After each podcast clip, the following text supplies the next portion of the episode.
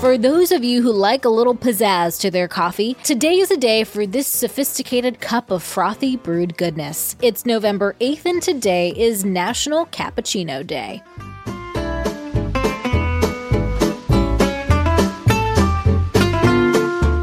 Welcome to Taco Cast Podcast. Every day's a holiday. No, really, it is. Did you know that literally every day is a holiday? I don't know about you, but I love having a reason to celebrate every day. Whether it's your favorite foods day or something else totally random, happy holiday to you. Cappuccinos are made from espresso, which is a highly pressurized process where hot water is pressed into densely packed grounds for a strong brew. Cappuccinos have hot milk that's frothed into a foam with espresso.